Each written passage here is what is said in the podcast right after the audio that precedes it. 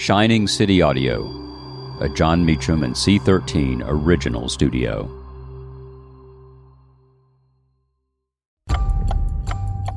November 11th, 1918. The Great War ends. I'm Jon Meacham, and this is Reflections of History.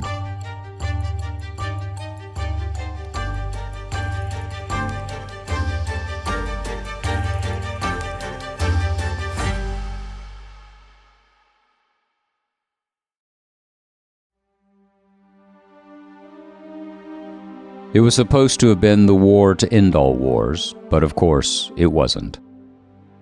The Great War of 1914 to 1918 is one of the largest events in human history, toppling empires, giving rise to future disasters, changing the ways we live even now.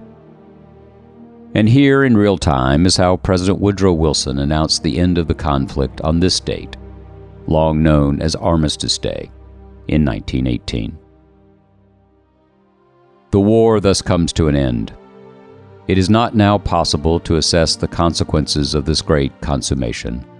We know only that this tragical war, whose consuming flames swept from one nation to another until all the world was on fire, is at an end, and that it was the privilege of our own people to enter it at its most critical juncture in such fashion and in such force as to contribute, in a way of which we are all deeply proud, to the great result.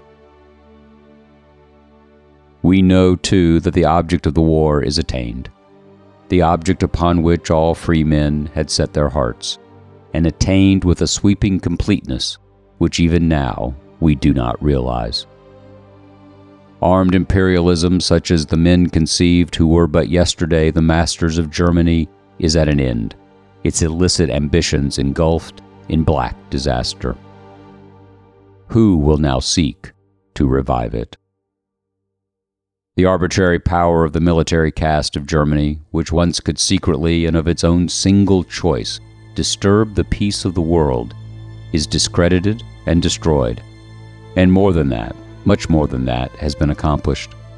The great nations which associated themselves to destroy it have now definitely united in the common purpose to set up such a peace as will satisfy the longing of the whole world for disinterested justice, embodied in settlements which are based upon something much better and more lasting than the selfish competitive interests of powerful states.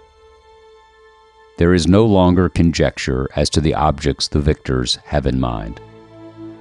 They have a mind in the matter not only, but a heart also. Their avowed and concerted purpose is to satisfy and protect the weak as well as to accord their just rights to the strong. I am confident that the nations that have learned the discipline of freedom and that have settled with self possession to its ordered practice are now about to make conquest of the world by the sheer power of example and of friendly helpfulness. The peoples who have but just come out from under the yoke of arbitrary government aid, who are now coming at last into their freedom, will never find the treasures of liberty they are in search of if they look for them by the light of the torch. They will find that every pathway that is stained with the blood of their own brothers leads to the wilderness, not to the seat of their hope. They are now face to face with their initial test. We must hold the light steady until they find themselves. And in the meantime, if it be possible, we must establish a peace that will justly define their place among the nations remove all fear of their neighbors and of their former masters, and enable them to live in security and contentment when they have set their own affairs in order. I, for one, do not doubt their purpose or their capacity. There are some happy signs that they know and will choose the way of self control and peaceful accommodation. If they do, we shall put our aid at their disposal in every way that we can. If they do not, we must await with patience and sympathy the awakening and recovering that will assuredly come at last. Thank you for listening to Reflections of History, a creation of Shining City Audio, a C13 Originals and Jon Meacham studio.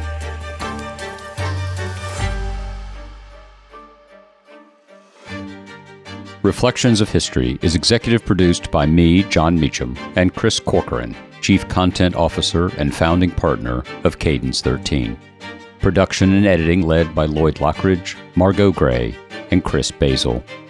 Production assistance by Andy Jaskowitz and Adam Macias. Cadence 13 is an Odyssey company. I'm Lauren Sherman, the writer behind Puck's Fashion and Beauty Memo line sheet, and I'd like to welcome you to my new show, Fashion People. On every episode of Fashion People, I'll be talking to insiders about the stuff we're all whispering between the press releases, from M&A rumors to celebrity stylist dish to the future of legacy media. Be sure to follow and listen to Fashion People, a presentation of Odyssey in partnership with Puck, available on the free Odyssey app or wherever you get your podcasts.